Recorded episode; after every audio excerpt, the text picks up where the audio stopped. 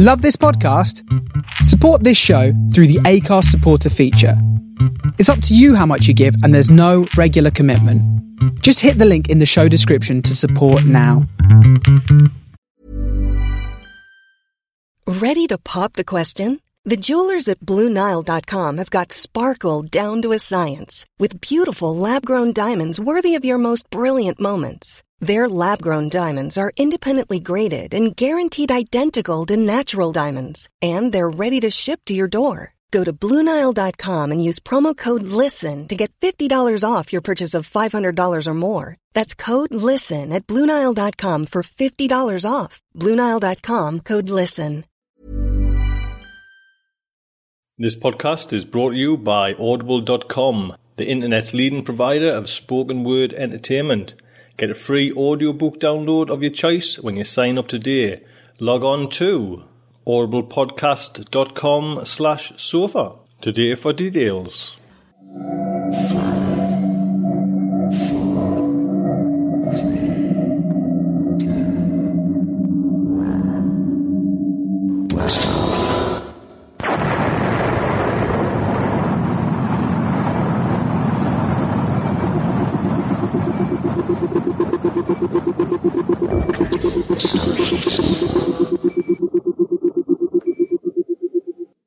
This is the Starship Sofa.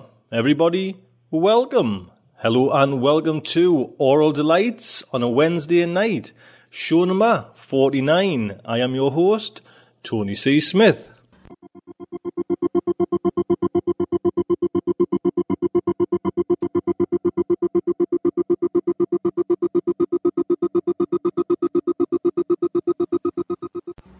So, hello and welcome to Aural Delight. Yes, a fun packed bumper show for number 49. Wow.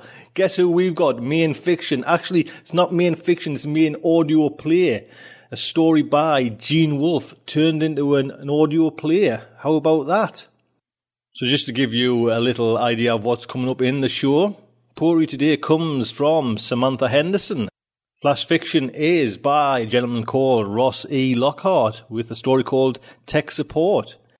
No new titles fell through my door this week, so there won't be any new titles this week. Fact article is an article by Cory Doctorow. And the audio play is The Tree is My Hat by Gene Wolfe. And it's actually put together and arranged by Larry Santoro. So please, there's a good introduction and a good outro as to kind of all the workings of that, getting it together. So please join me this Wednesday night for Aural Delights.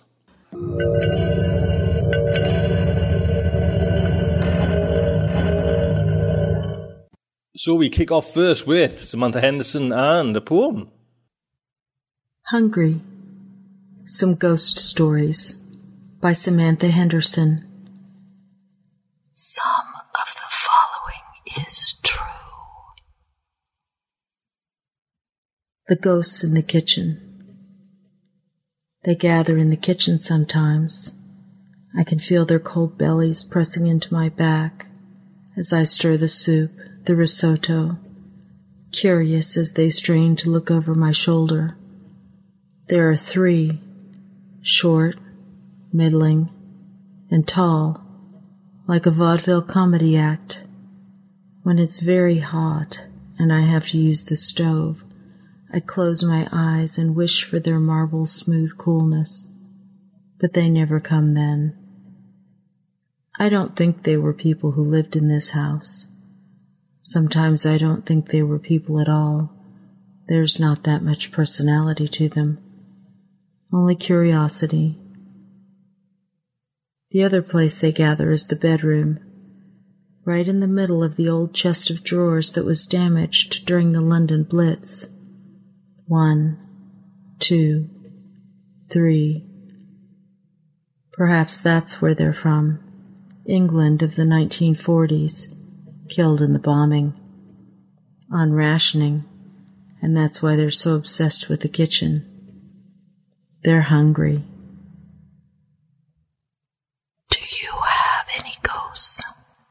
How do you feed them? The ghost on the porch. He's standing on the porch and I'm inside, staring at him through the rippled old glass of the living room window. His hands are in his pockets and he looks out to the street, his back to me. It's evening, and I'm stripping thick paint off the redwood built ins. My hands are burning from the chemicals. I have to be careful not to rub my eyes.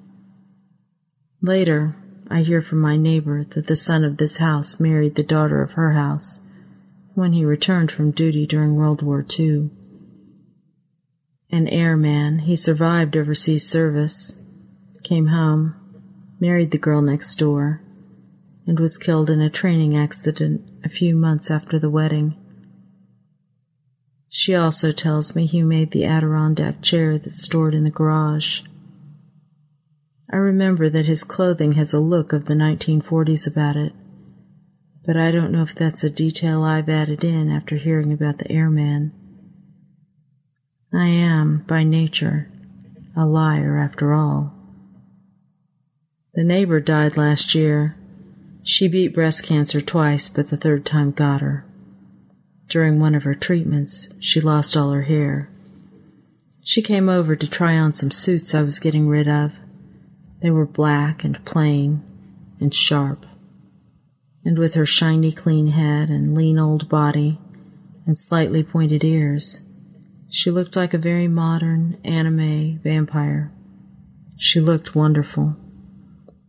I had a vivid dream about her about a year later. She'd opened up a bed and breakfast in the land of the dead. I don't know if that counts as a ghost. What ghost have you made out of whole cloth? My uncle's ghost. On June 17, 1958, several temporary struts reinforcing the Second Narrows Bridge in Vancouver British Columbia, failed. A number of workers were killed when they fell into the water below. My uncle was one of them. My uncle was also the engineer who had designed the struts, and it was determined at the time that it was an error in his calculations that caused the failure. At the time of the accident, my grandfather in his bed in Sydney woke to see his son standing at the foot of the bed reaching out to him. I don't know if that story was true, or one of the many, many stories that grew like wildflowers around the stories of my uncle's death. How he walked onto the bridge at the last minute, how he dreamed about it the night before, how he knew his figures were off and told his bosses, but they ignored him. Each story is a ghost in itself. He was the only son the golden boy. We create ghosts because we are hungry for them, not the other way around. What ghosts have you spawned on your family, your children, generations, yourself? The dog Painting the children's room and accustomed to dogs, I step over the coiled figure of a black lab in the center of the room, amid a cluster of paint cans and crumbled newspapers. The rollers on the wall before I realize I don't have a black lab. I roll on the thick cottage white and don't turn around because I know what I'll see. Paint can, newspaper, nothing else. The hair on the back of my neck prickles. I paint. Much later, my husband has transferred the home movies of the original owners to video, and there he is, a black lab, frisking beneath the fig tree in the backyard. The tree in the shaky black and white images is a spindly thing. Now it's enormous, with a hollow trunk we're going to have to fill some day. It's 80 years later, after all. A few years ago, my daughters found a family of possums living in the hollow. Babies, all pink and fetal, with hair like bristles poking out of their soft looking skin. The mother of all curved teeth like a mouthful of splinters. My dogs would pluck them like ripe avocados. and I pin them up until the possums leave. Will you forgive yourself? Eclipse. I get up early in the morning to see totality, the moon orange as a bruise, and find my neighbor in his front yard watching it as well. I don't know these neighbors, and an immense beaten up craftsman with its neatly raked yard very well. There's a married couple with assorted adult children that come and go. I don't recognize this one, but he smiles and nods at me before turning back to the sky. And I think some time before we must have met. Perhaps I drove by and waved as he weeded the river rock constructs in the front yard. We watch companionably as the earth's shadow passes, and then I hear him say, Pop. What? I say. There's a point when the moon turns into a ball. Do you see it? It doesn't look flat anymore. It's three dimensional. And it kind of goes pop. I squint at the moon. He's right. It's round as a marble. You're right, I say, and there's no response. I turn to look and he's gone. There are no lights in the neighbor's house, no sound of a closing door. The air smells burnt, as if the moon is an ember. I look for him in the front yard, but the man lifting river smooth rocks isn't him. I think about asking, but the subject never comes up. Who lives with you? breathing your exhaled breath, eating the smoke of your sacrifices. The minivan.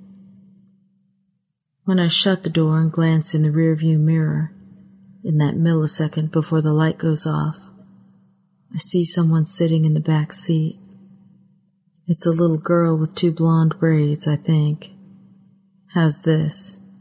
She was killed in a car crash and the metal from that car was salvaged and melted and used in my Honda Odyssey, and somehow she's bound to the metal.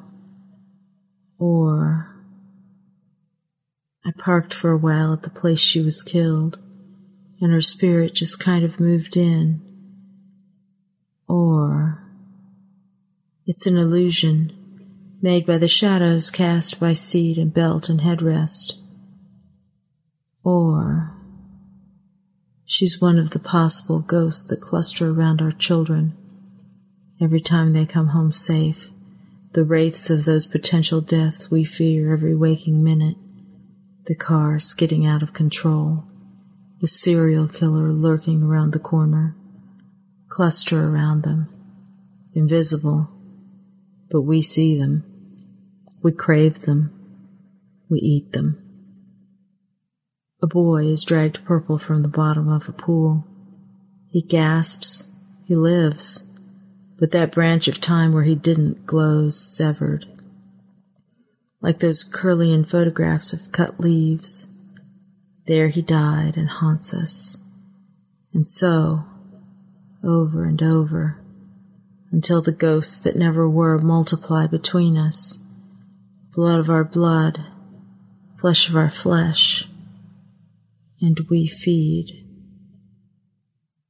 My mother in law sat in the passenger seat for months after she died. I miss her very much. Sometimes she comes into the kitchen. They gather in the kitchen sometimes.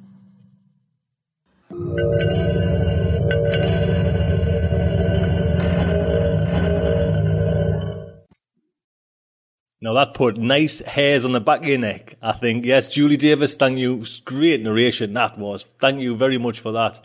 Don't forget, copyright is Samantha Henderson. Please pop over to Samantha's site, check out everything like that. We have some more poetry by Samantha coming soon. And do pop over to Julie's site and say hello. Always welcome emails. So we come on to Flash Fiction. Flash Fiction is by Ross E. Lockhart. Give you a little heads up for Ross E. Lockhart. His work has appeared in Satellite Fiction and Died Soup Online, which is forthcoming, and a handful of his stories have been performed for public radio on Page on Stage. You can find them at pageonstage.com. Narration today is by our good friend Dale Manley. So without further ado, the Starship Sofa and her Aural Delights presents Tech Support by Ross E. Lockhart. Uh, uh, hello, uh, Technical Support Services? Yeah, uh, this is uh, Dr. Sable in lab number 33705, a concourse AA35B. Yeah, uh, who, who am I speaking to? Oh, yeah, Cogswell. Yeah, I thought I recognized your voice. Well, it's about this new sweeper unit. It appears to be on the fritz. What's it doing? Well, it's it's not sweeping for one. Now listen, I've got two broken test tubes on my floor and it's ignoring both of them. In addition, it keeps making a, a strange noise, sort of a wheezing, sniveling sound. Well, it's rather distracting and disrupting my work. Well, it's also been waving its forelimbs at me, chattering and pacing to and fro, and refusing, flat out refusing to do its job and sweep up my workplace. Well, yes, yes, of course. I've gone down the list, uh, tried all the usual troubleshooting tips. I've shouted at it. I've offered it extra fuel. I've even tried ignoring it. No, no, nothing does the trick. It either sits in the middle of my floor or wanders around in circles, gurgling and moping along as it goes. Well, sure, occasionally it picks up its tools its broom and dustpan, well, then it just shrugs and sets them back down again. It's getting in my way. It's wasting my precious research time. What's that, Cogswell? Sounds like a case for an applied technology solution? Oh, uh, what's that supposed to mean? Oh, you, you want me to try kicking it? Kicking it? That's preposterous. How in the name of the galaxy is kicking the confounded thing going to make a lick of difference? Besides, shouldn't interacting with this thing be your job? Don't you have specialized tools, uh, behavior modification programs, ways of dealing with these units when they grow recalcitrant? Oh, I see. That long. That many? Oh my. Nothing sooner than two cycles? Uh, I see. Uh, all right, I'll, I'll, try to kicking it. Uh, does it matter which foot I use? Now, that's no reason to get hostile. Yes, of course, my choice of foot doesn't matter. I'll do it, but I'll have you know that I abhor physical violence. Violence solves nothing. No, I, am not saying that it's sentient. It's the principle of the thing. All right, all right. No, no reason to lecture. I'll kick it. Hold on. Well, I did it. I, I kicked it. Yes, right in its backside. No, it's not sweeping. Of course not. I told you that wouldn't work. What's it doing? Well, it's cowering in a corner, quivering. That's what it's doing. It's making a horrible noise. Yes, worse than before. Well, it appears that its visual sensors have sprung a leak. No, it's, it's not oil. It's something clear. It's disgusting. Yeah, yeah, it's one of the smaller units. Oh, I don't know. About half size? I don't see why that should make any difference. I especially requested one of the smaller ones so that it could better reach under my work tables. Uh, why? Are the small ones more prone to malfunction or something? No, no. I understand. The small ones are newer models with a less developed sense of politesse. I could see where that could lead to all sorts of problems. Well, why haven't we worked out all the bugs? Oh, that's Rossum's department. Well, that makes perfect sense then. Rossum couldn't solve a quadratic equation if he had the answer sitting in front of him. You'd think in the amount of time we've been holding this planet, someone would have come up with a better solution than these biologicals for day to day drudgery. I know they're native to the place. I know they're cheap to maintain and that they breed quickly, but still, disgusting creatures, inferior all the way. Oh, so you'll send over a replacement? That soon? Oh, wonderful. Uh, yeah, a mature one would be fine. Anything so long as the clutter gets cleaned up. Now, what, pray tell, am I supposed to do with the broken one? You'll send over a disposal crew. Well, that's fine. I was afraid I was going to have to take care of it myself. You know, it's getting so an android can't get any work done around here at all.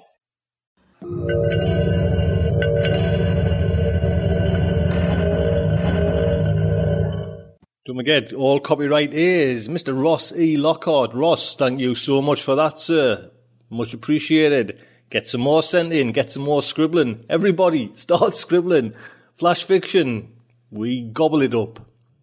And Dale Manley, fantastic narration there, sir. Please, if you want to drop Dale an email, by all means, go to the front of the site. So we jump straight into our fact article, which is penned by Cory Doctorow. It is actually narrated by our good friend Paul Kijiji, but I sent Cory Doctorow an email. I seen he had this kind of new book out of basically all essays he's written right kind of throughout his, his time. And I thought it'd be nice to kind of sample some of them and actually just get them narrated. And I kind of, I asked Cory Doctorow if he could narrate them, but I guess the, the lad said he just, he was away for four months on tour on, on the road. So Paul Kijiji stepped forward and was very kind to narrate this. So we've got some more coming by Cory Doctorow. This one is entitled Sci-Fi is the only literature on the internet people care to steal. There you go. Have a listen and please send in emails. Tell me what you think. Science fiction is the only literature people care enough about to steal on the internet. Originally published in Locus, July 2006. As a science fiction writer, no piece of news could make me more hopeful. It beats the hell out of the alternative, a future where the dominant, pluripotent, ubiquitous medium has no place for science fiction literature. When radio and records were invented, they were pretty bad news for the performers of the day.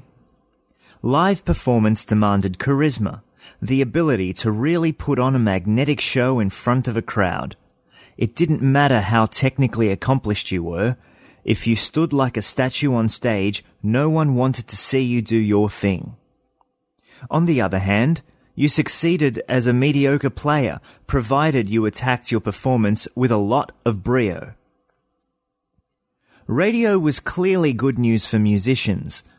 Lots more musicians were able to make lots more music, reaching lots more people and making lots more money. It turned performance into an industry, which is what happens when you add technology to art. But it was terrible news for charismatics. It put them out on the street, stuck them with flipping burgers and driving taxis. They knew it too. Performers lobbied to have the Marconi radio banned, to send Marconi back to the drawing board, charged with inventing a radio they could charge admission to. We're charismatics. We do something as old and holy as the first story told before the first fire in the first cave. What right have you to insist that we should become mere clerks working in an obscure backroom, leaving you to commune with our audiences on our behalf? Technology giveth and technology taketh away. Seventy years later, Napster showed us that, as William Gibson noted, we may be at the end of the brief period during which it is possible to charge for recorded music.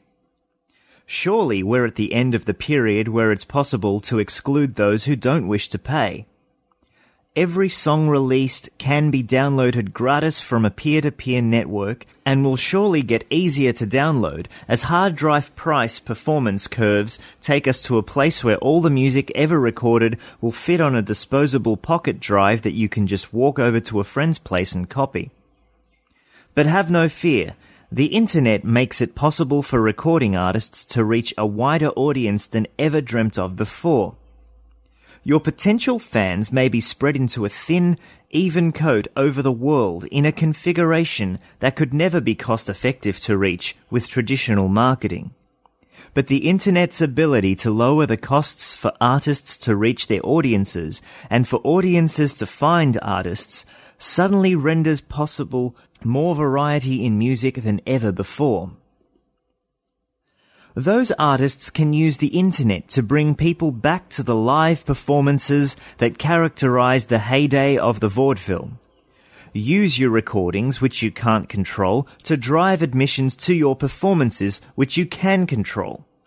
It's a model that's worked great for jam bands like the Grateful Dead and Phish. It's also a model that won't work for many of today's artists 70 years of evolutionary pressure has selected for artists who are more virtuoso than charismatic, artists optimize for recording based income instead of performance based income.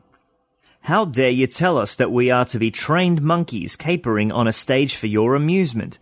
We're not charismatics, we're white collar workers we commune with our muses behind closed doors and deliver up our work product when it's done through plastic laser etched discs. You have no right to demand that we convert to a live performance economy. Technology giveth and technology taketh away. As bands on MySpace who can fill houses and sell hundreds of thousands of discs without a record deal, by connecting individually with fans have shown there's a new market aborning on the internet for music, one with fewer gatekeepers to creativity than ever before. That's the purpose of copyright after all, to decentralize who gets to make art. Before copyright, we had patronage. You could make art if the Pope or the King liked the sound of it.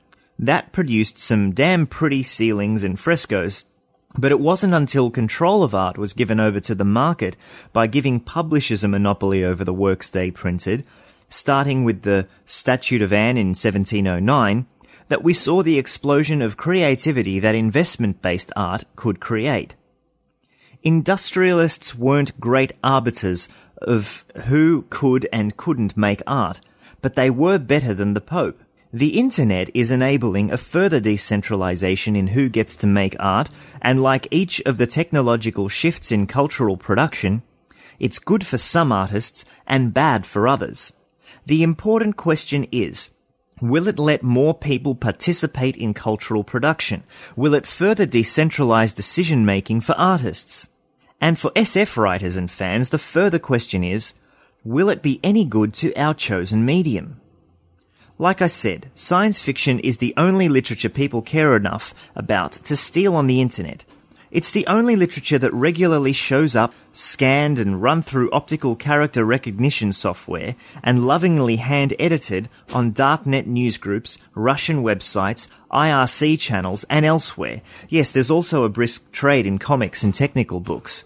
But I'm talking about prose fiction here, though this is clearly a sign of hope for our friends in tech publishing and funny books. Some writers are using the internet's affinity for SF to great effect. I've released every one of my novels under Creative Commons licenses that encourage fans to share them freely and widely, even in some cases to remix them and to make new editions of them for use in the developing world. My first novel, Down and Out in the Magic Kingdom, is in its sixth printing from Tor and has been downloaded more than 650,000 times from my website and an untold number of times from others' websites. I've discovered what many authors have also discovered. Releasing electronic texts of books drives sales of the print editions. An SF writer's biggest problem is obscurity, not piracy. Of all the people who chose not to spend their discretionary time and cash on our works today, the great bulk of them did so because they didn't know they existed, not because someone handed them a free ebook version. But what kind of artist thrives on the internet? Those who can establish a personal relationship with their readers, something science fiction has been doing for as long as pros have been hanging out in the con suite instead of the green room. These conversational artists come from all fields and they combine the best aspects of charisma and virtuosity with charm, the ability to conduct their online selves as part of a friendly salon that establishes a non-substitutable relationship with their audiences. You might find a film, a game, a book to be equally useful diversions on a slow afternoon, but if the novel's author is a pal of yours, that's the one you'll pick. It's a competitive advantage that can't be beat. See Neil Gaiman's blog where he manages the trick of carrying on a conversation with millions, or Charlie Stross's Usenet posts. Scalzi's blog. J. Michael Straczynski's presence on Usenet while in production on Babylon 5 no less, breeding an army of rabid fans ready to fax bomb recalcitrant TV execs into submission and syndication. See also the MySpace bands selling a million of units of their CDs by adding each buyer to their friends list. Watch Eric Flint manage the Baen Bar and Warren Ellis's Good Nature's growling on his sites, lists and so forth. Not all artists have in them to conduct an online salon with their audiences. Not all vaudevillians had it in them to transition to radio. Technology giveth and technology taketh away. SF writers are supposed to be soaked in the future, ready to come to grips with it. The future is conversational. When there's more good stuff than you know about, that's one click away or closer than you will ever click on. It's not enough to know that some book is good. The least substitutable good in the internet era is the personal relationship. Conversation, not content, is king. If you were stranded on a desert island and you opted to bring your records instead of your friends, we'd call you a sociopath. Science fiction writers who can insert themselves into their readers' conversations will be set for life.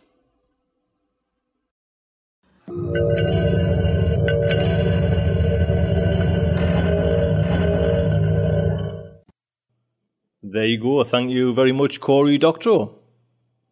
And Paul Kijiji. You little tinker, thank you very much. The voice of Cory Doctorow. So this show is brought to you by Audible.com and what's been happening over at Audible, they have something very special going on at the moment. Metatropolis. Metatropolis is comprised of five interconnected stories. The first story, In the Forest of the Night by Jay Lake and read by Michael Hogan from Sci-Fi's Battlestar Galactica is available as a free download and is accessible at audible.com metapod. And basically what it is, it's just like five authors of getting together and kind of created this Metatropolis universe. Jay Lake is in there, Tobias Buckell, Elizabeth Bear, John Scalzi, and a gentleman called Carl Schuldner. These are some of the things that's been kind of hinted at in Metatropolis. What if governments and nations were replaced by pixels and bytes? Would you join the network or go off the grid? Metatropolis is a world where big cities are dying, dead or transformed, where the once thriving suburbs are now treacherous wilds, where those who live for technology battle those who rather die than embrace it. It is a world of zero footprint cities, virtual nations, armed camp of eco survivalists.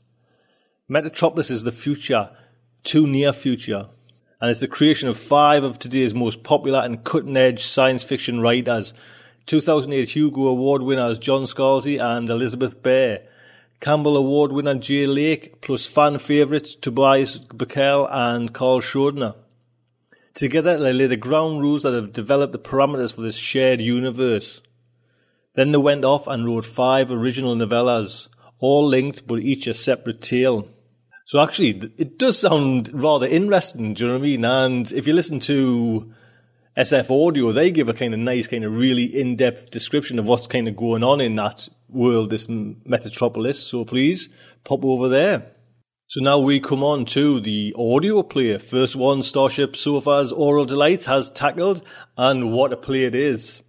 I mean, I could go into kind of describing everything like that. I just want, what I want to say is it is taken from a Gene Wolfe story and how do you get Gene Wolfe? Do you know what I mean? Well, didn't I drop Spider Robinson an email, you know, just, oh, Spider, do you know any kind of big authors? And he sent back Gene Wolfe's email. So I just sent Gene Wolfe an email and he very kindly pointed me to this idea, this story that's been, or this play that's been created about The Tree is My Hat. And he gave us a couple more stories as well. So there you go. But I'm going to leave you in the capable hands, very capable hands of Mr. Larry Santoro, because Larry actually put all this kind of play together. 2002, I think it was. So please, there is an introduction, there's the actual play, and then there's an outro. So it is just gripping listening. And guess who's in this? Yes, none other than Neil Gaiman. So please sit back. Let Larry Santoro take you through Gene Wolfe's The Tree is My Hat. Hi, this is Larry Santoro. I adapted Gene Wolfe's incredible story, The Tree is My Hat, for audio presentation, and finally I produced and directed the first and so far only performance of it, which was at the World Horror Convention in Chicago in 2002. The production featured author Neil Gaiman in the cast, and the show was introduced by cartoonist and writer Gahan Wilson. Eventually, the script became a finalist for the Bram Stoker Award from the Horror Writers Association, and I can only thank Gene Wolfe for that. So, think of this as a special feature, a kind of making of commentary track. Listen to this first part, how we did it, or what does it sound like, a helite opening a coconut. Enjoy the play, then come back here for the exciting conclusion. Or not. See you in a bit. To begin at the beginning, uh, we started about a year before 2002 World Horror, the convention here in Chicago. Gene Wolfe was set as guest of honor, and the woman running the con, Tina Jens, asked me to pick one of Gene's stories and get it up on its feet. Huh? I said. Well, it's something that's done, conventions, kind of uh, radio drama, like on radio. Something like that. I had a theater background, and I was old enough to have listened to radio. Uh, so, sure, I said. Then, as I will do, I started getting earnest about it. You know, I said, I, I used to listen to radio drama and, and actually I used to, I did some radio drama in, in Minneapolis. And when I was a kid, really, she said, well, that was that. Something like that. I started going through Gene's short fiction and I kept thinking, cripes, he's good. No, he's really good. Well, now I'd, I'd known that, but something happens when you realize you're about to take somebody's really good stuff and stick your fingers in it and mess about with it. Gene's writing is subtle. It's resonant. It's so now you have it, now you don't. It, it's vaporous. Look at it cross-eyed and it just shifts color in your brain. It, it was doing so many things at once. And I kept thinking drama. Cripes, drama has to be there. It's got to be on the page, on the stage. It's got to be nailed down. An actor has to say something definite. He has to mean something specific. If he's equivocal, then he has to be definitely equivocal, if you know what I mean. When I was directing, I, I used to hate actors' little faces looking up at me all squinty in rehearsal. Well, um, what, what am I supposed to be doing? So that's my job as an adapter, I guess. Uh, I have to make it real. I have to make it resonate and make it do two, three things at once, like Gene has done so brilliantly, just like that. Finally, I found The Tree is My Hat in Al Sarrantonio's anthology, 1999. The story has a strong narrative line, and more important, it had a voice.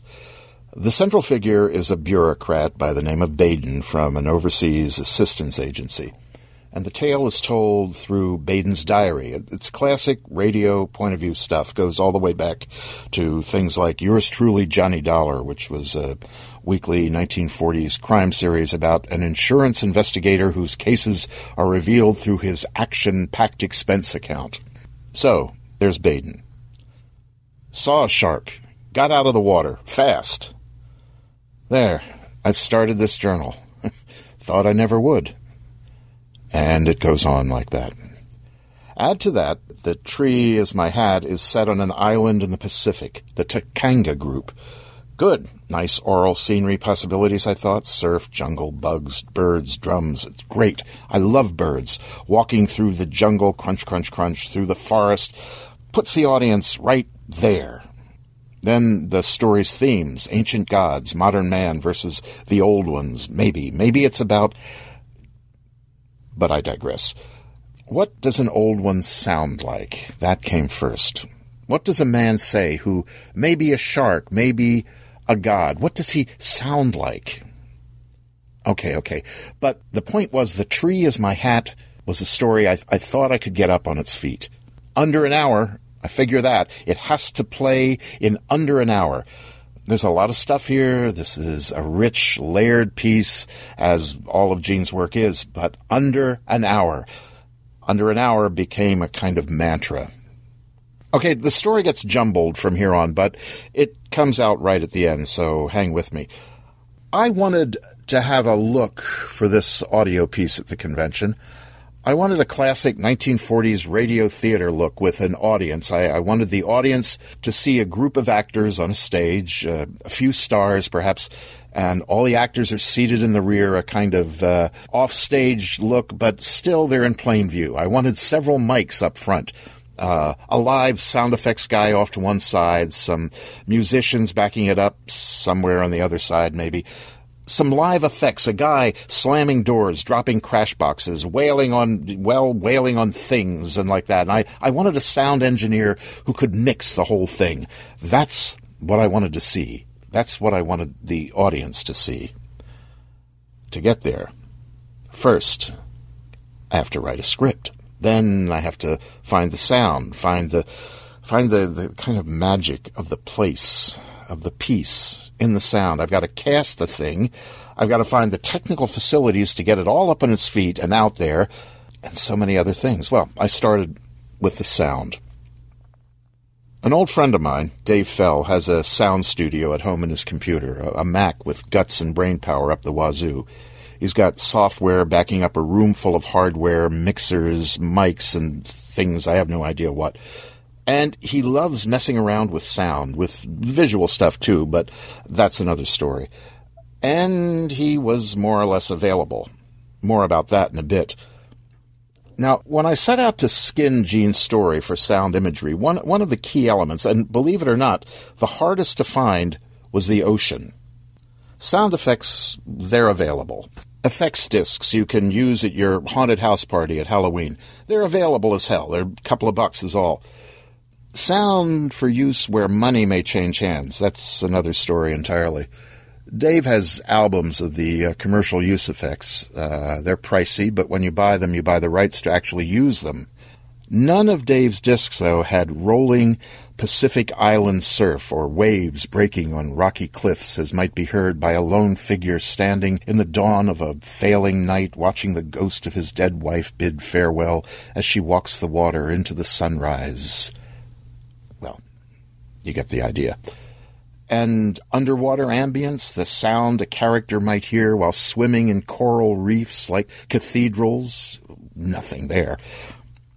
And what did an island machete, a helite, sound like when it opened a coconut in one solid thwack? See, this is important. I want to I want to get it right. Sound in audio drama must be specific. It has to have character. It has to have context. Sound gives setting and location. It puts the audience in the same world, in the same room as the characters. Okay, this, this is an old guy talking here. I used to listen to Gunsmoke on the radio. Before there was television, there was radio, and Gunsmoke was on the radio. The show had a complete aural envelope about it. It was a total immersion experience, but it was subtle. When Marshal Dillon, for example, in Chester sat on horseback scanning the trail, you could hear the gentle creak of saddle leather when Matt turned to look behind him. Or as the two talked, his horse might snort just once during a conversation, to, just to remind you where you are. Or Chester's horse might tamp the ground with a hoof on stone, sand, prairie grass, or whatever.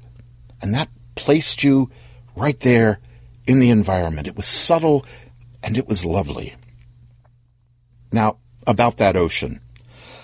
Luckily, Dave dug out a digital video he'd made on a trip to San Francisco. He had a beautiful shot of the Golden Gate high above the water where the waves broke on rocks below. He had long minutes of it. He fed the video soundtrack into the G4, he tweaked it, boosted and stretched it, and there it was. Pacific Island, Sunrise, Ghost, the works. Well, okay, ghosts come later. They come with context. For additional wave ambience, uh, Dave went down to Lake Michigan, which was about 600 feet from his front door, and he recorded some pretty decent rollers and mixed that in. But that Helite, nothing that sounded like a heavy blade slicing into a hard-shelled nut with a damp interior. Uh, neither, too, could we find the sound of a giant god shark herding people across a half mile of jungle trail toward the ocean, or, well, we'd figure something out, we figured. The script was coming, slowly. See, you don't simply pluck dialogue out of a story and end with a script. Uh, drama is about what people do, not just what they say.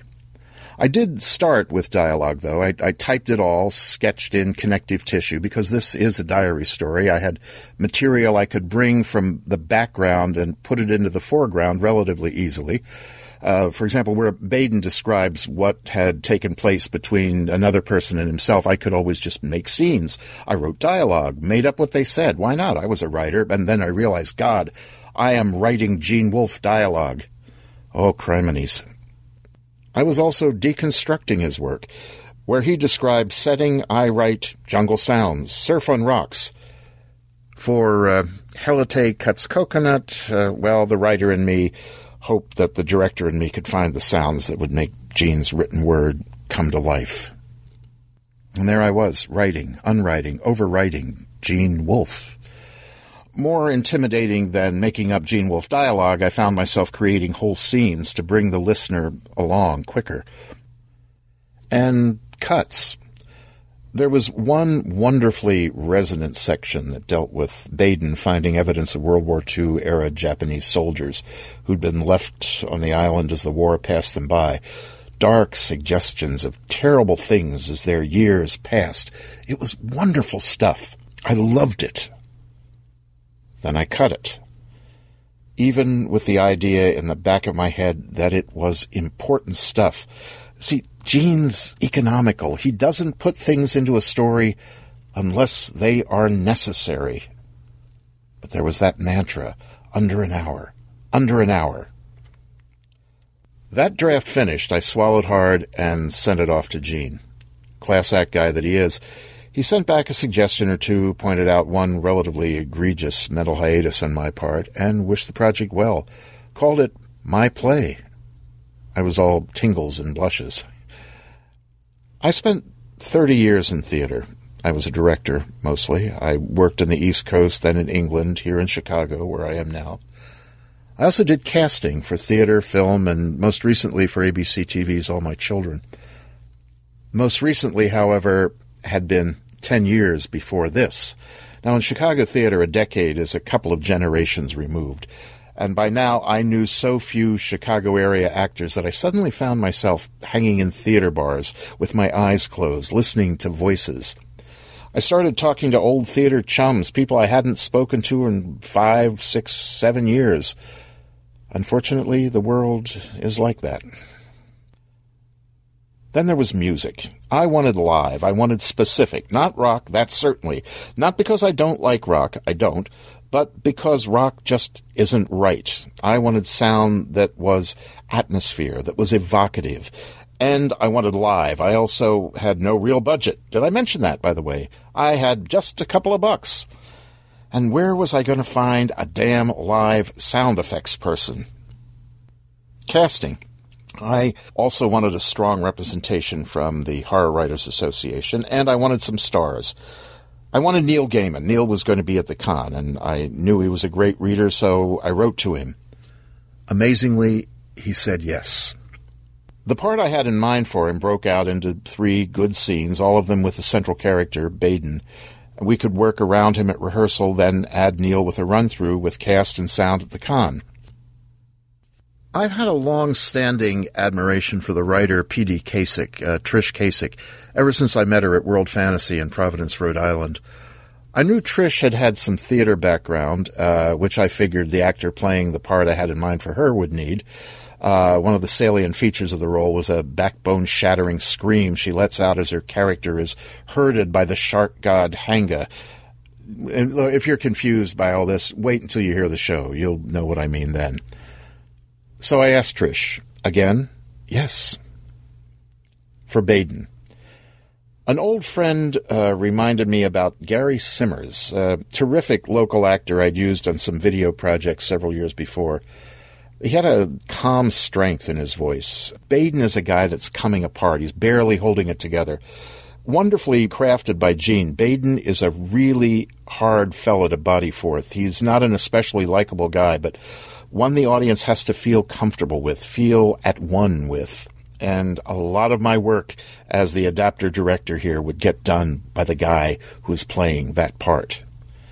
And Gary, thank God, was available, and he said yes. John Labrizzi. He was a joy to work with. He did several roles. Baden's boss at the agency he works for, uh, his father-in-law. He plays the island chief, and he plays a pilot. Again, I found John through a friend. Uh, this is how good John is. Uh, one of the key plot elements appears during a ceremony at which the island chief gives Baden a carved totem. Uh, the ritual of this thing is carried out in a kind of poem, kind of prayer, all delivered in the language of the island. Now, I dug up several passages, uh, poems, historical epics, biblical passage, that sort of thing, that are rendered in phonetic Polynesian. Uh, we finally chose a section from the book of Luke and used that as the basis for the rhythmic spoken patterns that the actors would do. Ultimately, John ad libbed the ceremony using the book of Luke as inspiration. Now, how many guys can ad lib Takangan poetry? I asked another old friend from my barely post theater years, Steve Schultz, to play the pivotal role of Hanga, the little man who might be a dream, might be a god, might be a shark. Steve, at six foot four inches, has a wonderful capacity to toss his voice into different universes and small places. His hanga sounds at once like a tiny old man, like a little child, like a bit of airy nothing, and it all comes off with the authority, somehow, of a god. It's quite remarkable. In The Tree is My Hat, he also plays a San Francisco witch, a couple of island tough guys. Oh, and he's also a member of Rob Robbins, that's Neil Gaiman's character, congregation conversing in the book of Luke, or not. And that was it. Uh, with a singer friend of mine playing Baden's Island lady friend, we had six people, 15 voices, our cast. Then I lost Dave Fell, my sound guy, and there I was. No sound engineer, no music, and I still had no idea of what a helite sounded like lopping a coconut. And that's it for this part of this. Tune in at the end of the show for the thrilling conclusion.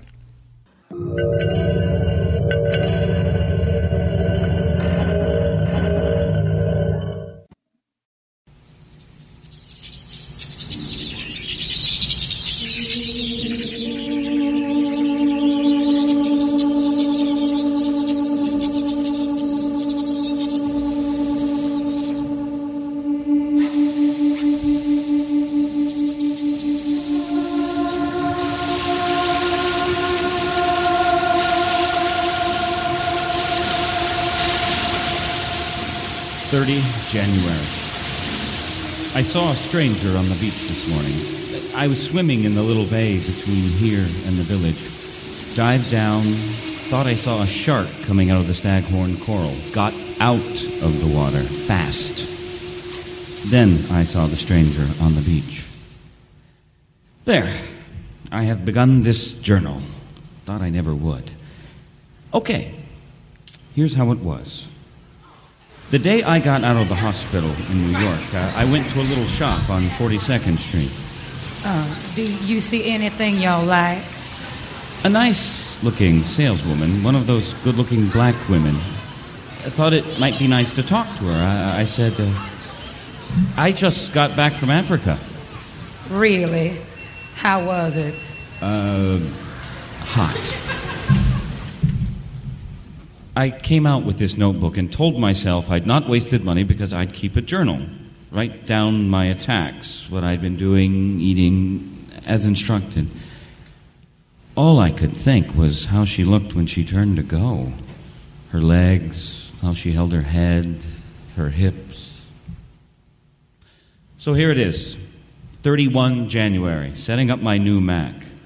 Who would have thought this place, this island, would have phones? I mean, there are wires to Kololahi and a satellite dish from there. I can chat with people all over the world, and the agency pays. Talk about soft. Nothing like this in Africa. In Uganda, it was just a radio, and good luck with that. I had been full of enthusiasm for the work. The American Overseas Assistance Agency. It even sounded, well, useful. I was enthusiastic. People who work for the federal government almost never are. Sit down, Baden. Here it is, your new posting, uh, the Takanga Group. You're sending me to a Pacific island? Well, it's an island chain. Uh, yes, Baden. Pretty remote. Takanga. Well, I thought you were going to fire me. What? we wouldn't do that. Well, permanent sick leave. You know, since Africa, since, well, since the sickness. Oh, no, no. You know, but bad. Uh, I'm not going to try to fool you. This will be rough. This will be rough. This will be rough. This will be rough. Rough? This? This is nothing. This is a bungalow. Well, it's rotten floorboards, and it's been here since before the British pulled out, but I'm a mile from the village, less than half that from the beach, close enough that the Pacific smell is in the room. What? The people are fat, happy, and I guess not more than half are dumb. Try to match that around Chicago. Once or twice a year, one gets yaws, and Reverend Robbins at the mission gives him arsenic, which cures it. Fish in the ocean, plenty.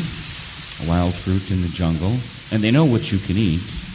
Coconuts, and they know how to open them. The mirror's still a shop. God, I used to weigh 200 pounds. You skinny. The king is a good guy. we fatten you up. I think he is. He has a primitive sense of humor. I hope. He's the size of an NFL tackle, 400 pounds at least. He can take a jungle chopper, they call it a helite, open a coconut like. Here. I have a helite. I might as well try to open a coconut with a spoon. 1 February. Couple of wonderful swims. Didn't swim at all the first couple weeks. There are sharks. Every so often you hear about somebody being killed by a shark. Doesn't stop the people from swimming. Do not see why it should stop me. Good luck so far. 2 February. I write about the dwarf I saw on the beach. Ready to pop the question? The jewelers at BlueNile.com have got sparkle down to a science with beautiful lab grown diamonds worthy of your most brilliant moments. Their lab grown diamonds are independently graded and guaranteed identical to natural diamonds, and they're ready to ship to your door. Go to BlueNile.com and use promo code LISTEN to get $50 off your purchase of $500 or more. That's code LISTEN at BlueNile.com for $50 off. BlueNile.com code LISTEN. Even when we're on a budget, we still deserve nice things. Quince is a place to scoop up stunning high end goods for 50 to 80% less than similar brands. They have buttery soft cashmere sweaters starting at $50, luxurious Italian leather bags, and so much more. Plus, Quince only works with factories that use safe, ethical, and responsible manufacturing. Get the high-end goods you'll love without the high price tag with Quince. Go to quince.com slash style for free shipping and 365-day returns. I didn't before. I, I, I never got the nerve. Was afraid he wasn't real. I used to see things sometimes in the hospital after Africa. I was afraid it might be coming back. Took a walk on the beach. All right. Did I get sunstroke? Nah. Okay. He was a little man. shorter even than Mary's father, smaller than any adult in the village, not smaller than a child, too pale to be an islander, whiter than I am. He cannot have been here long. Reverend Robbins will know. I'll ask. Tomorrow. February 3. The Reverend was rehearsing his choir. Uh, when he finished, I, I, I, talked with him. Reverend, uh, Reverend. Yes. Uh, uh could we speak? Uh, I wanted to ask your advice, uh, personal, you know. Well, okay. Why don't we go to your place to talk? I'd invite you for lemonade, but they'd be after me every minute. my my congregation. He drove. The roads were terrible. It was hotter than ever when we got back. There you go. Coke from a fridge. We must be civilized. Cheers. Okay, what is it, Baden? A couple of things, Reverend. Oh, call me Rob. Reverend over Cokes. Or, uh, and Rob is a lot better than my given name, Mervyn. All right. Rob, I'm bad. It's my personal life. Ah. Well, there are two things, actually. Uh, things come in multiples. Uh, go ahead. Okay. One, I- would like to get back together with my ex wife. I-, I know you're going to advise me to forget it. I'm here, she's in Chicago, but I can email, and I'd like to, well, to put the bitterness behind us. Are there children? No. Oh, no, no. Well, I'm sorry, I didn't intend that to hurt. No, no, no, that, that, that's all right. No children. Mary wanted, I didn't. We talked, he advised, I listened. I decided to email. I will. I will tonight after I write it out, after I write it out here. And the second thing bad? Okay. Number two. I told him about the man, the small, pale man on the beach. And you're afraid you were hallucinating again? Yes. Did you feel feverish? When I saw him? No, no, temperature normal. Well, look at it logically, Baden. The population of Kololahi is over 1,200. There are eight villages that I know of. The island's a 100 miles long, 30 wide. Yes. Twice a week, the plane from Cairns brings new tourists. Who almost never go f- the five miles from Kololahi. Almost never bad, not never. I accept your little man was not a villager. Was it me? Uh, of course not. Was it someone from outside then, from another village? No, no. Why no? The man, Rob, he, he was pale, white, whiter than I am. He, didn't look right. His skin was slick, sheeted. Diseased? Well. Leprosy? I, I don't know. Oh, I doubt there's a leprosarium nearer than the Marshalls. Uh, I doubt leprosy, Baden. More likely a pasty tourist greased with sunblock. Rob, how can I say this? Uh, Just say. He looked at me. He smiled. He vanished. Uh, like, um. Like that. One second there on the rocks, the next not. Okay, he dived off the rocks into the bay. Nobody there. I looked. I looked from where he'd been. And, and the other thing no footprints anywhere. Coming, going. Baden, stop playing Sherlock.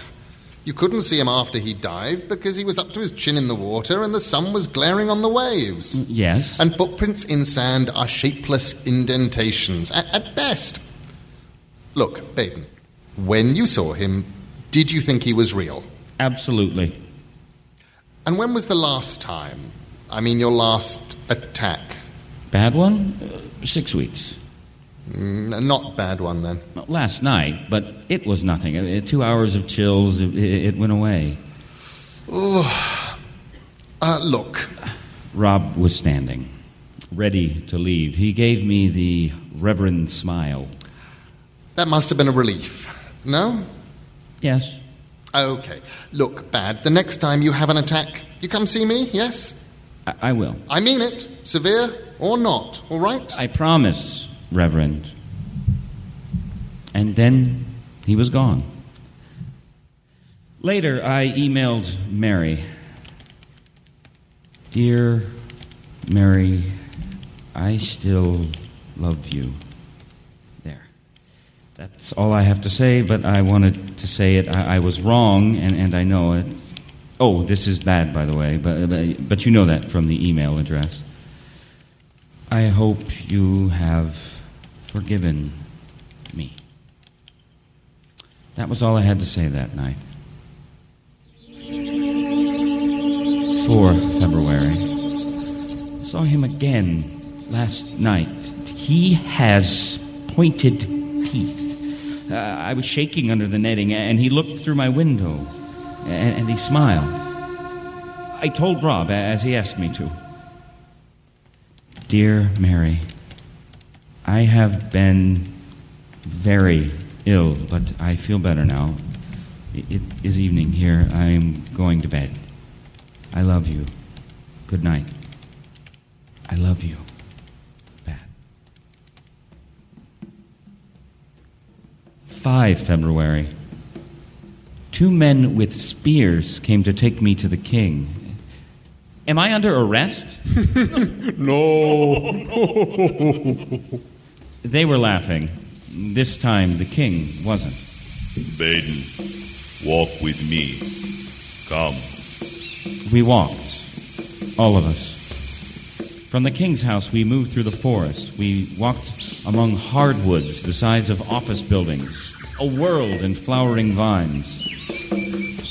We entered a circle of standing stones in a clearing. The men built a fire. The king spoke. He told, uh, I, I don't know, a story, recited a poem. Uh, and when he'd finished, he hung a piece of carved bone around my neck. It dangled from a thong. That was all. Then he put his arm around me and we walked back to the village. That surprised me more than anything. His arm around me. Felt like I was carrying a calf.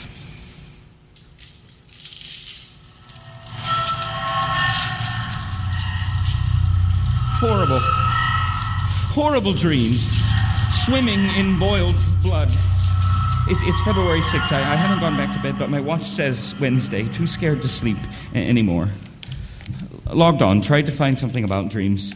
Stumbled onto a witch in San Francisco. First her homepage, then the lady herself. Keep your eyes and ears open. Good heavens, all signs indicate today. And your little dog, too.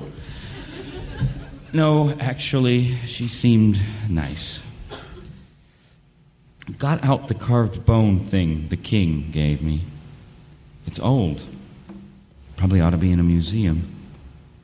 I should wear it as long as I stay here, at least when I go out. Don't want to offend him. He might sit on me. on the bone seems to be a fish. Pictures scratched into both sides. More fish. Man in a hat, etc. Cord through the eye. Wish I had a magnifying glass. I wrote a long email to Mary, typing as it came to me. I told her where I am, what I'm doing, begged her to respond. After, I went outside and swam, swam naked in the moonlit sea. Tomorrow, yes, I want to look for the place where the king hung this fish charm on me. Back to bed. February 6, later morning and so beautiful. Why has it taken so long to see this beauty? Maybe my heart just got back from Africa. Palm trees swaying forever in the trade winds. People like heroic bronze statues. How small, stunted, and pale we must look to them. Took a real swim to get the screaming out of my ears. Will I laugh a year from now when I see that I said my midnight swim made me understand these people better? Maybe. But it did. They've been swimming in the moon for hundreds of years. You've got mail. From Julius R. Christmas. Julius, Pops. Oh, thank God for email. Mary's Pops. Ha ha! He said. Subject Mary. Mary went to Uganda looking for you, Bad. She's coming back tomorrow. Kennedy, American Airlines 47 from Heathrow. I'll tell her where you are. Watch out for those hula hula girls. She went to Uganda looking for me. Trees. Little man with pointed teeth smiling through the window. February 7. So much today. Uh, how, to begin? Uh, the dreams. I, I knew. Should I write this down? I knew in the dream that he hurt people. The man. He, he kept telling me he would not hurt me. Maybe the first time on the beach was a dream, but I'd met him in reality. His name's Hanga. No, no, no. Let, let me do this in order. I found Rob. Funny how. I, I went looking, n- not for him. Uh, I was sick. I went looking for the place the king gave me the bone. I tried to circle and come at it from the other side. I didn't want kids from the village trailing me. Lost. Three hours and worn out. Tripped on a stone and jumped. Christ! And there I was. At the ashes, where the king had stood, where I stood. And there was Rob. Hello there, Baden. Sitting on one of the stones above and looking down at me. Hey, why didn't you say something? Wanted to see what you'd do. I was here before. The king brought me. He gave me a charm. May I see? Oh, well, I, I didn't wear it. Sorry. Um, anytime you want a coke, come on over. I'll, I'll show you. I see. The king knows you're sick, and I imagine he gave you something to heal you. It might even work. That coming from you? God hears all sorts of prayer. I've been out in the missions long enough to have seen. Why did you come back here? I wanted to see this place again. First, I, I thought it was just a circle of stones. Hmm. Then I thought maybe it, it was more. I, I, I was thinking. Yes? Of Stonehenge, okay? A circle of rock, but more. To look at the stars, where the sun rose. But? But this. Yes, this is in the forest. Stonehenge is on Salisbury Plain. Is this some kind of temple? It was a palace once, Baden. Can you keep it to yourself if I tell you something? Of course. I want to make this clear. These are good people now. They seem childlike to us. All primitives do. If we were primitives ourselves, and we were, not so long ago, they wouldn't. Can you imagine how they'd seem to us if they didn't seem a little childlike? Yes. The Polynesians, Baden, they're scattered all over the South Pacific. Know that? Captain Cook was astounded when he first explored the Pacific. He could sail for weeks, cover thousands of miles, yet his interpreter could still talk to the natives. Incredible sailors, the Polynesians. Did you know? They came down from Hawaii in sufficient numbers to conquer New Zealand. Historians admit it. The Maori themselves record it in their history. The distance is 4,000 miles. But originally. Uh, they're supposed originally to have come from Malaya. But you think not. There are a lot of reasons for thinking they're not. Well, where are they from? You wouldn't believe me. Try me. Okay. Think of a distant land, mountainous, buildings and monuments to rival ancient Egypt. Gods worse than. Well, gods worse than any demon Cotton Mather could have imagined. How long ago? After Moses, before Christ. Impressive, Rob, but. What am I getting at, right? This. They developed a ruling class. In time, those rulers, priests, and warriors became something like another race, bigger, stronger than the peasants they treated like slaves. They drenched their gods' altars with blood. The blood of enemies when they could capture enough, the blood of their peasants when they couldn't. And this went on. Until the peasants rebelled, drove them from the mountains to the sea, then into the sea. Uh, this race, the rulers, sailed away in terror of the thing they'd awakened in the hearts of their own nation. Probably weren't more than a few thousand, maybe fewer. These people knew the sea. In the ancient world, only the Phoenicians rivaled them as sailors. These surpassed even the Phoenicians. Interesting, but do you believe all this? Doesn't matter, does it, Baden? My belief. It's true. I call these people primitive.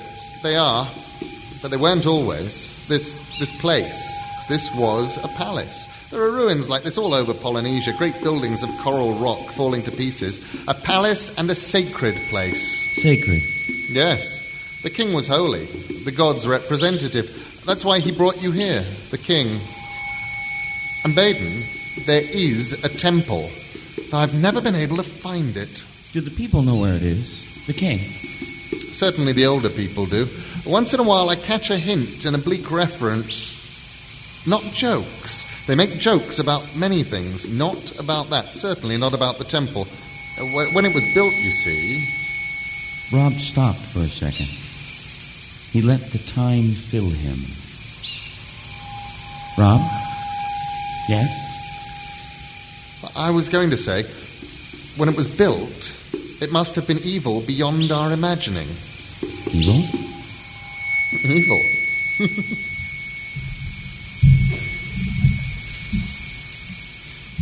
we separated. He took one path and I another. I returned to my place, picked up the charm the king had given me. Then I went walking again. On the beach.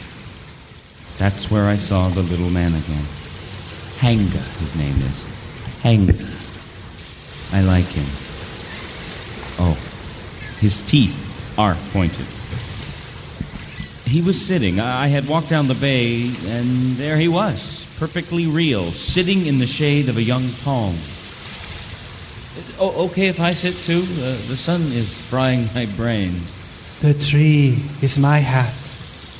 Oh, oh, oh, you mean the shade. But he didn't mean that. He bit off a palm frond, peeled a strip, then showed me how to weave the strips into a rough sort of palm hat. High crown, wide brim. Beautiful. This thing. This. What?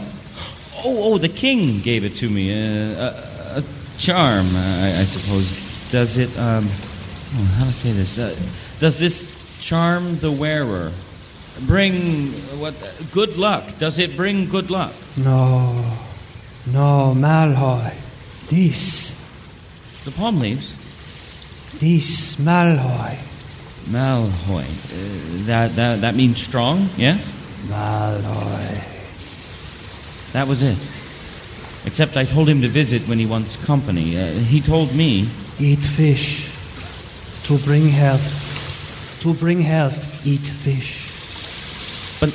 And never fear terrors when I am with you. Never fear terrors. I have no idea who told him I was ill sometimes. His skin, it is rough, hard much lighter in color than the skin of my forearm. When I got up to leave, he stood too. It was no higher than my chest, poor little man. Oh, palm fibers? Malhoy? They're not as strong as cotton thread. Huh. Later, Rob told me Hanga means shark. February 9. I wore myself out writing Thursday. I, I wrote nothing yesterday, nothing to write. I swam in the bay, Hanga's Bay. But I can't write about it, not in any way that makes sense. It was beauty, beautiful beyond words. Tell the truth, I'm, I'm afraid to go back, uh, afraid I will be disappointed. No spot on earth can be as lovely as I remember it colored coral, little sea animals like flowers, schools of live jewels, blue and red and orange fish. I went to see Rob. A woman was with him. She had cut her hand. and while he treated her, they chatted in her language. Did you really understand that? All of it? Well, I did, and I didn't. I, I knew the words, if that's what you mean. How long have you been here, Bad? About five weeks. Perfect. I've been here about five years. I don't speak as well as they do, but I understand when I hear them. It's not an elaborate language. Are you troubled by ghosts? What? That was one thing she said. The king has sent for a woman from another village. She's coming to rid you of ghosts. A sort of a witch doctoress, I imagine. Her name is Langatokua. Hell, the only ghost bothering me is my dead marriage. You still don't know when Mary's coming? No. Well, she's got a long way to come. Africa to the States, Chicago to LA, there to Melbourne, there to Cairns, a wait for the plane to Kololahi. And rests between, yes, I've taken that into consideration. Believe me, Rob. Good. Bad, has it occurred to you your little friend Hanga might be a ghost? What? Listen. And he told me a tale. My first year here, on a day when there was not much to do, I decided to take a drive up to North Point. People said it was the most scenic part of the island. Been there? Never heard of it.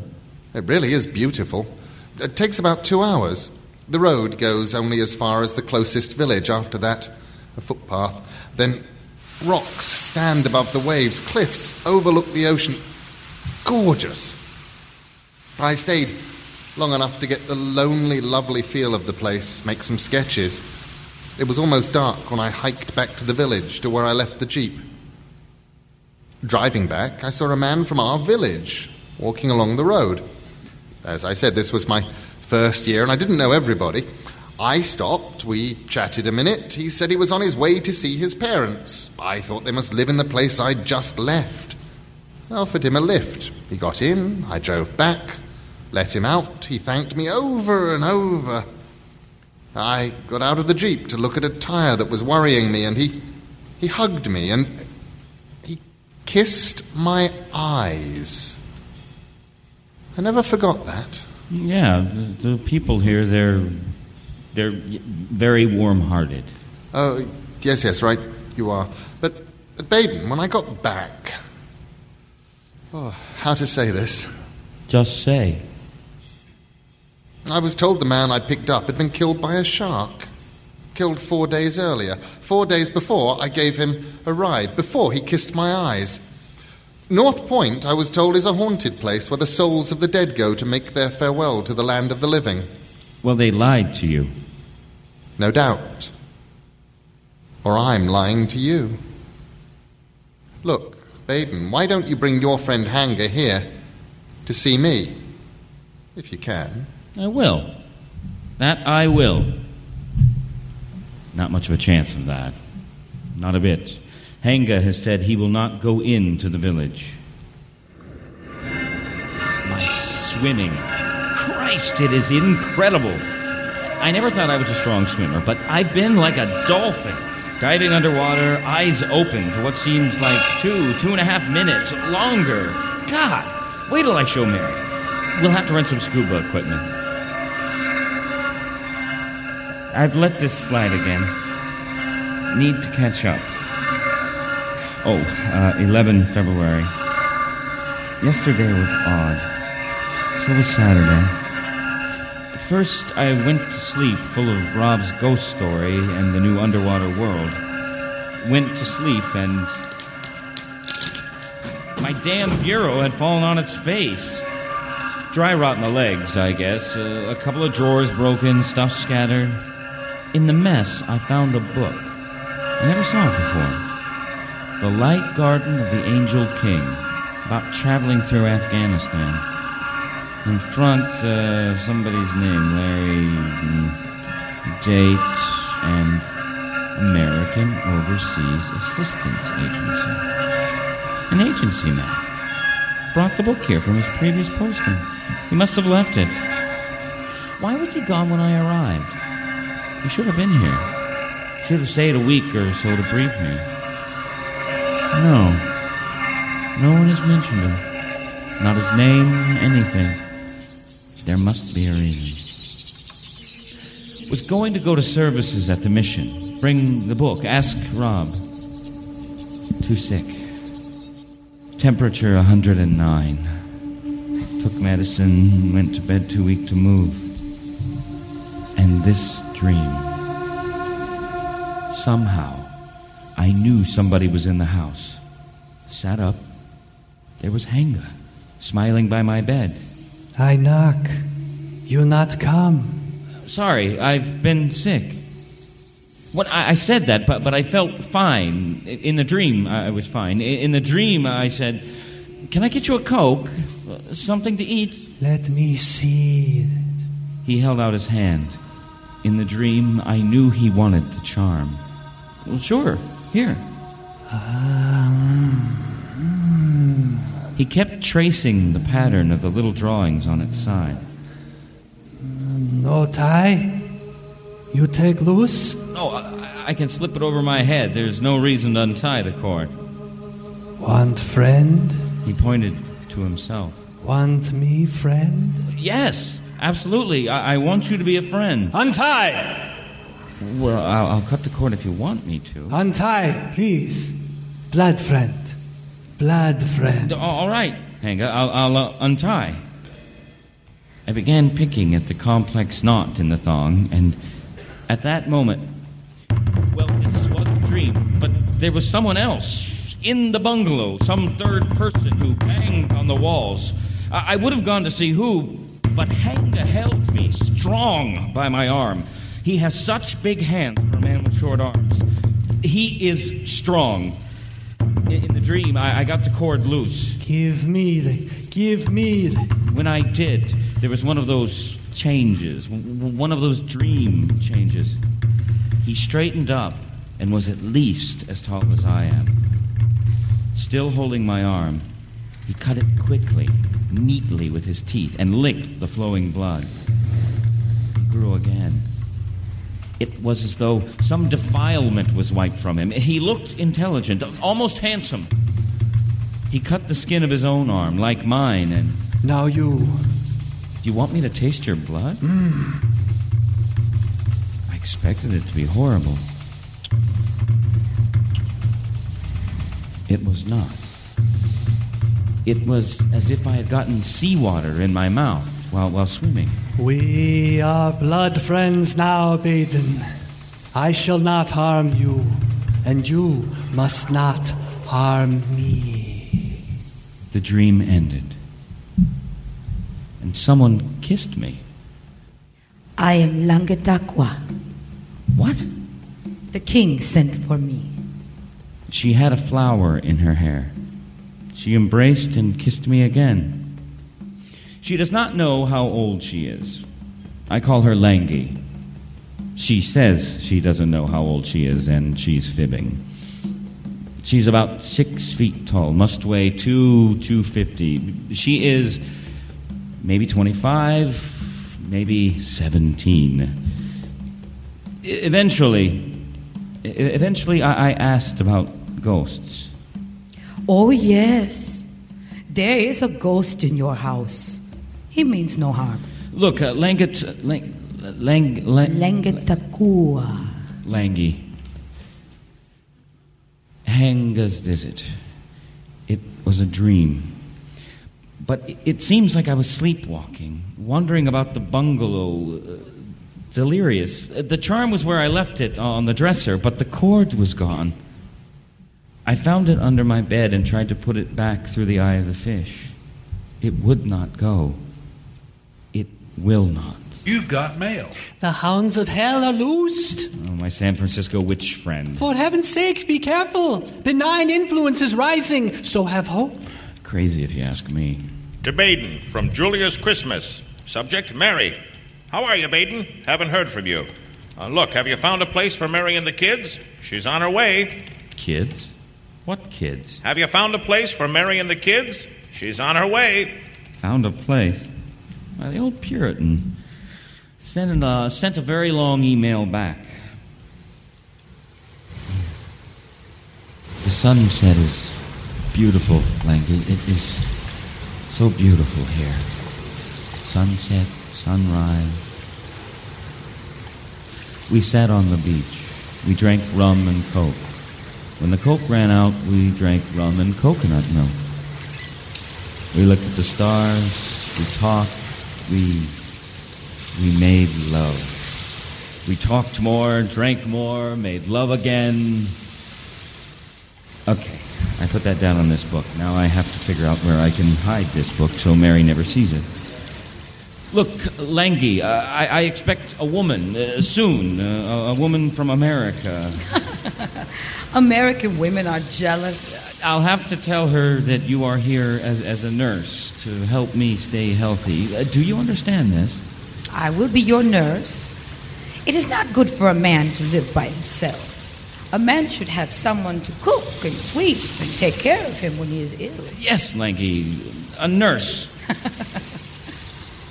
I will not destroy this book, and I will not lie in it. Nothing is worse than lying to yourself. Nothing. I ought to know. Um, that night, another thing. I saw a UFO. I guess this is another one of those, uh, was it a dream things? I think it was not. Somewhere that night on the beach, somewhere between me and the stars, it was sleek, dark, torpedo shaped, a, single fin on its back, like a rocket ship in an old comet. It circled us two, three times, then it was gone. Made me think. The stars landed. They're like the islands are here. Islands only a billion times bigger. Nobody knows how many islands there are here. There are islands no one has been on, not to this day. At night, they look up at the stars, and the stars look down on them. They tell each other they're coming. My name, it means Sky Sister. I guess I'm not the only one who ever thought like that. I have found the temple. Rob's been looking five years. I found it in six weeks. God, but I would love to tell him, which I cannot do. I gave my word to Langi. We had been swimming in the little bay. We dove down. I, I showed her the corals. All the things she has probably been seeing all of her life since she was old enough to walk. And she showed me the temple. The roof is gone, if, if it ever had one. The walls are covered with coral and sea creatures that look like flowers. You hardly see it unless someone shows you. But when you see it, it's all there. Long straight walls, the main entrance, little rooms at the sides, everything. It's as though you're looking at the ruins of a cathedral. One decked in flowers and bunting for a fiesta. This isn't clear, but it's as near as I can come. They built it on land, but the water rose, and it's still there. It looks hidden, not abandoned, too old to see, a- a- and too big. I will never forget this. One minute, just rock and coral, and the next, walls and altar. A 50 foot branched coral like a tree growing out of it. Then, an enormous gray white shark came from the shadow of the coral tree. He looked at us, worse than a lion, a, a leopard, worse because it had the eyes of a man. God! Oh, God! Uh, uh, Langi! Are you all right? Are you okay? Yes, yes. yes, baby. Yes. We are good. That shark means no harm. No harm? Did you see him? Th- those eyes? Yes. Yes. No harm. If he had meant harm, we would be dead, baby. Dead. We picked flowers after. Then Langi wove wreaths of them and threw them in the water. Langi? Do you, do the others worship there? Yes. Do you worship Rob's God in that place underwater? no. Oh, no. There, we, we worship the shark god, so he does not eat us. I've been thinking about what she said. Let me put it down this way. Years ago, as, as Rob said, they brought other gods here from the mountains, thousands of years ago, the old gods. They built their temple here, and later the sea came up and swallowed it. Then the old gods went away, but left the sharks to guard their house. Someday the water will go down again, and the ice will grow thick and strong on Antarctica once more. The Pacific will recede, and those old, those murderous old mountain gods will return. That's how it seems to me. If it is true, I'm glad I will not be around to. S- I don't believe in Rob's God. Logically, therefore, I should not believe in the old gods either. But I do. It is a new millennium, but we still play by old rules. They are going to come. They'll teach us new rules. Or is that what I'm afraid of? Is Baden? Baden? It's all right for you to know this, uh, this place under the sea. It is all right because we are us. But Baden, you must not tell other mulis. Will you promise that? Yes, of course.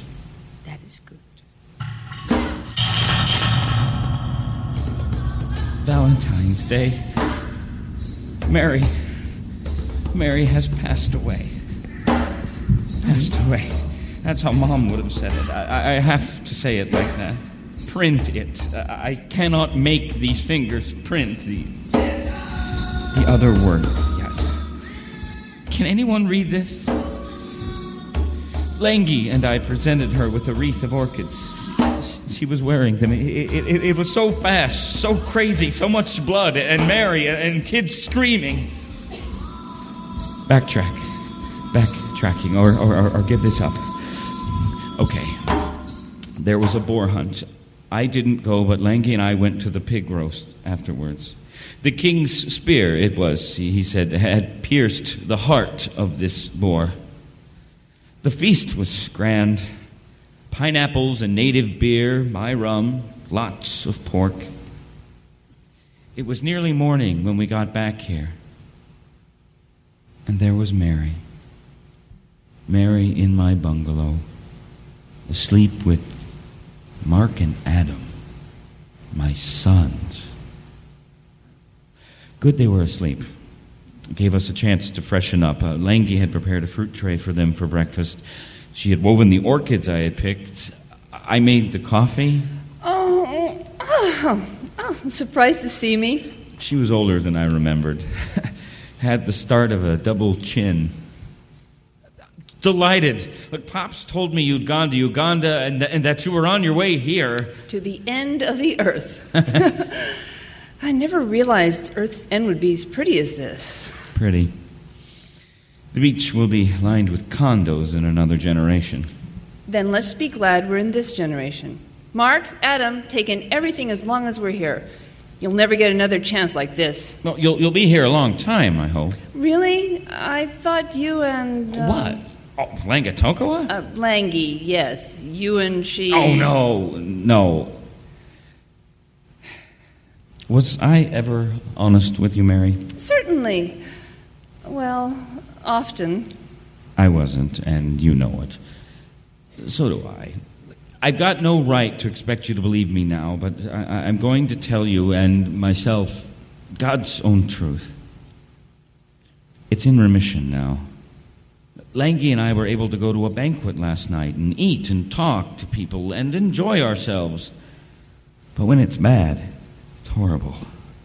I'm too sick to do anything but shake and sweat and moan. And, and I see things that, that aren't there. I, I. You don't look as sick as I expected. I know how I look. My mirror tells me every morning while I shave, I look like death in a microwave. It's liable to kill me this year. If it doesn't, I'll probably get attacks on and off for the rest of my life, which is apt to be short. Coconut milk. The boys seemed pleased. This is the hell latte. she showed them how to open the green coconut with one chop. Mary and I watched. That's when I heard the surf. That was the first time the sound of waves had ever reached all the way to the bungalow. I rented a Range Rover at the airport. I saw. I wouldn't have known where you were, but we met a native, a very handsome man. He said he knows you. He came along to show us the way. I knew from the boy's expression that something was wrong. He wouldn't take money. something money. seriously wrong. He wouldn't take money. Was I wrong to offer him? He didn't seem angry. Oh, no, no. At that moment, I would have given anything to get the boys alone. Would it have been different if I had. When I read this, when I get to where I can face the the thing, I, I will miss how fast it was and how horribly fast the whole thing went. An hour, uh, less, between the time Mary woke and when Langi ran to the village to get Rob. The man thought you were down at the beach and wanted us to look for you there. And then. But I said I was too tired. Down on the beach and wanted us to look for you there and then, but I said we were too tired. That is all now. It's too much. I, I can barely read this left handed printing. My stump aches from holding down the book. I'm going to go to bed. I'll cry. I know Langi will cuddle me like a kid. Again tomorrow. 17 February. Hospital has sent its plane for Mark.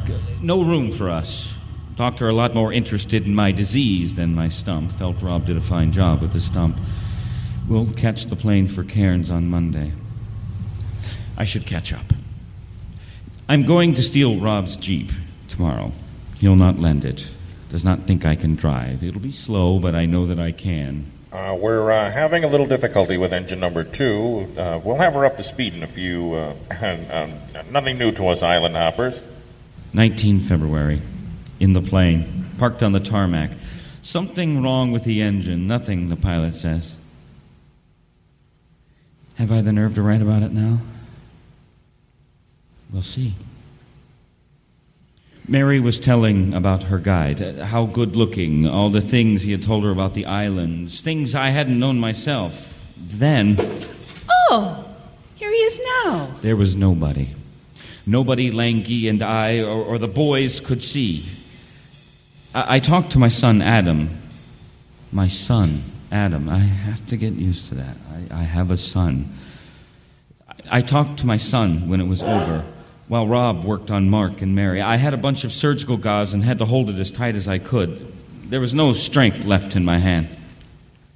Adam said when they were trying to find me, when they had arrived, Mary had stopped the car and the door opened. The door to the rover opened by itself. Mary made Adam get in the back seat with Mark. The door opened by itself. That is the part he remembers most clearly, and the part I remember too. After that, he said his mother talked all the time to somebody he and his brother could not see or, or hear.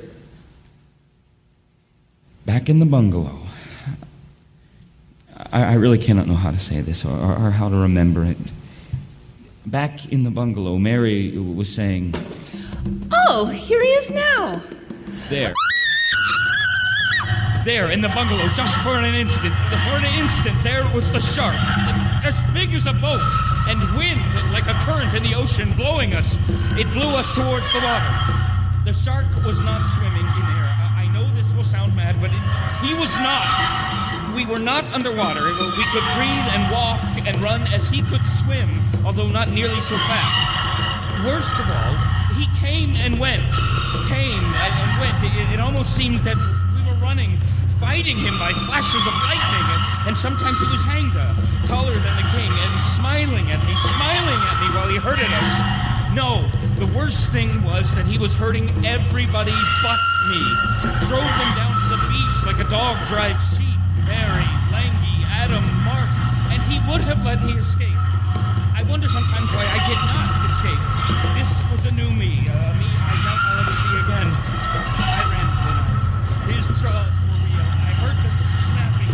even when I couldn't see them. Hanga! You're breaking our agreement, Hanga! Hurting my wives and sons! It hurts me! Do you hear me, Hanga? I don't think he understood me. The old gods are wise. The king said that. Still, there are limits to their understanding. I ran for Langi's Helite. I charged, terrified. I, I don't remember. I only remember slashing at something. Something huge that was and was not there. And in an instant, back again. There was a windblown sand, then up to my arms in foaming water. Cutting, stabbing, and the shark, a hammerhead with my knife and my hand in its mouth. We got them all out. Langi and I. Mark has lost his leg. Jaws three feet across closed on Mary. It was Hanga himself. I'm sure. I think he could only make one of us see him at a time. That's why he flashed in and out like lightning. He is real. God knows he is real. Not physical the way stone is. In other ways, I, I do not understand. Physical like and unlike light and radiation. He showed himself to each of us, each time for less than a second. Mary. Mary wanted to have children. So she stopped the pill and did not tell me. She told me that finally. She told me when I drove Rob's Jeep out to North Point, the place of ghosts.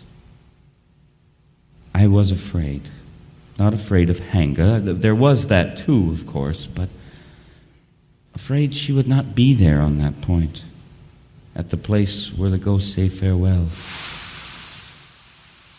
I waited at the edge of the cliff. Baden. She came when the sun touched the Pacific.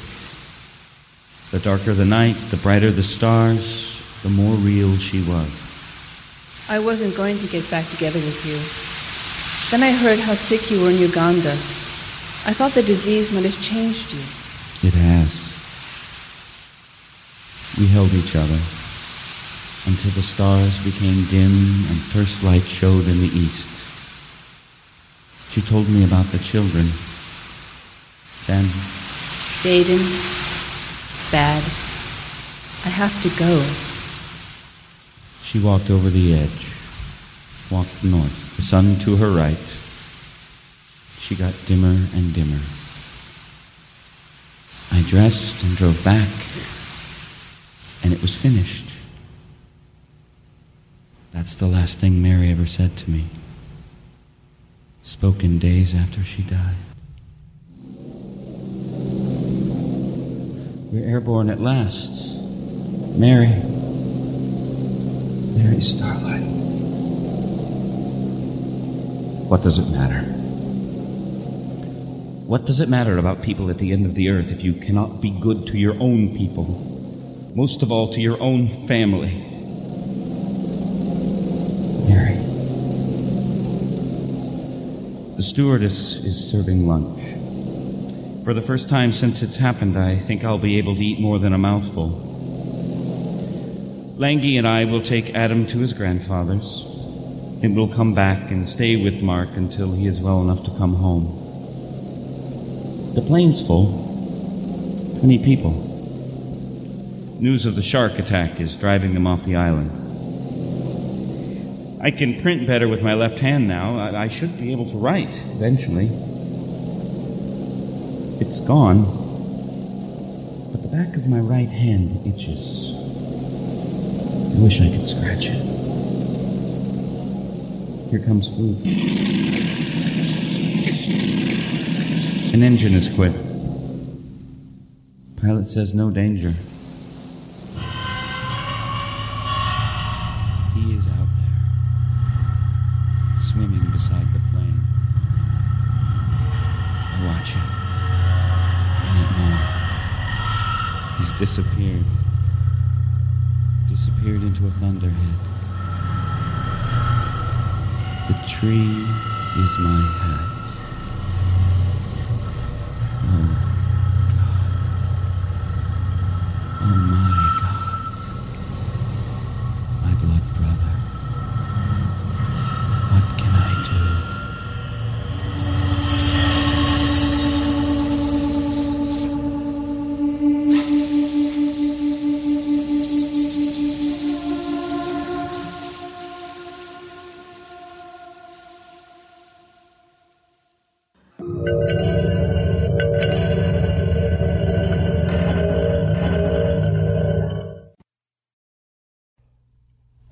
Back. I hope you enjoyed the play. And this is How We Did It, Part 2, or Orson Welles and the Pickle Jar of Doom. He was a cliche, my sound man. There he wasn't. On the phone, Larry Youngberg is a dead line. You speak, he doesn't. You ask, he thinks. You say, hello, he waits. Are you there, you say? Uh huh, he breathes. What, you say? Mm hmm, he says, with a touch more breath. Well, can you do the show, you ask?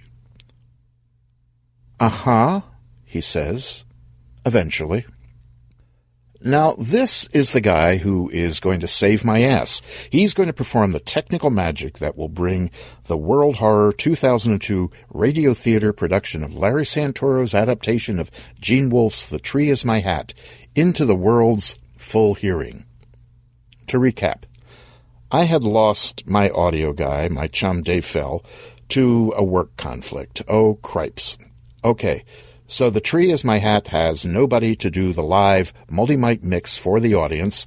It has no one to do the live effects, not a soul to record the thing. Add to that, I know nothing about technical level sound, so I can't do it. I don't have the equipment to do it. I don't know how to ask intelligent questions about how to do it. We are screwed. Now let's back up. I have my kitchen sink script version of Gene's wonderful story. I have a cast. The concept for a cast, anyway. It would not, in fact, be an ensemble until the performance on Saturday, April 13th, 2002. That evening would be the first and the only time actors, musicians, effects people, and engineers would be together with an audience at one time to do the show. I had a disc with bits of sound Dave and I had rounded up, tweaked, and burned. I knew what the thing was going to look like for the live audience. I simply had no idea what it would sound like. Now, you have to figure how a show sounds has got to be important for radio drama, right? Right, you'd be. And I did not have the aural image of the show. Not yet. I got a break. From time to time, I do public readings, uh, stories, poetry, that sort of thing. This is of interest here only because one frigid, snowy Sunday night, I read at a new spot in Chicago, and there I heard the sound of the show. It came from a guy named of Barry Bennett. Now, Barry was doing vocals and accompanying himself on a keyboard uh, and an instrument I'd never seen, a device that turned percussion into sort of magic thunders, waves, jungle sounds, distance, depth, places you didn't want to go. It was Takanga in a box. Yipes! Milk Baby was and is Barry's musical identity, and I bought a Milk Baby compact disc and I talked to Barry after the show. Did he ever score a dramatic presentation? I asked. Yes. Would he be interested in doing this one? I described the show. He stared. I mentioned Neil Gaiman. What? The Sandman? Neil Gaiman? Oh, yeah, yeah, sure. Star power. Well, was he, Barry, available in person on Friday, April 13th? Ah, shit, man, nah. Barry had a gig. Shit indeed. Well, could we use a little of a Milk Baby CD for the show? Well, sure, he said. Just give Neil a copy. Well, that was part of the problem solved. Barry's work pointed me toward the kind of sound I was listening for in my imagination. While recorded Milk Baby was better than no Milk Baby at all, I still wanted to have as much of this show as possible created live as it happened. See, I did not want actors to work to fit within a pre-existing score. I wanted our music to riff off the spoken word. I wanted the actors to be fed by the life of the sound.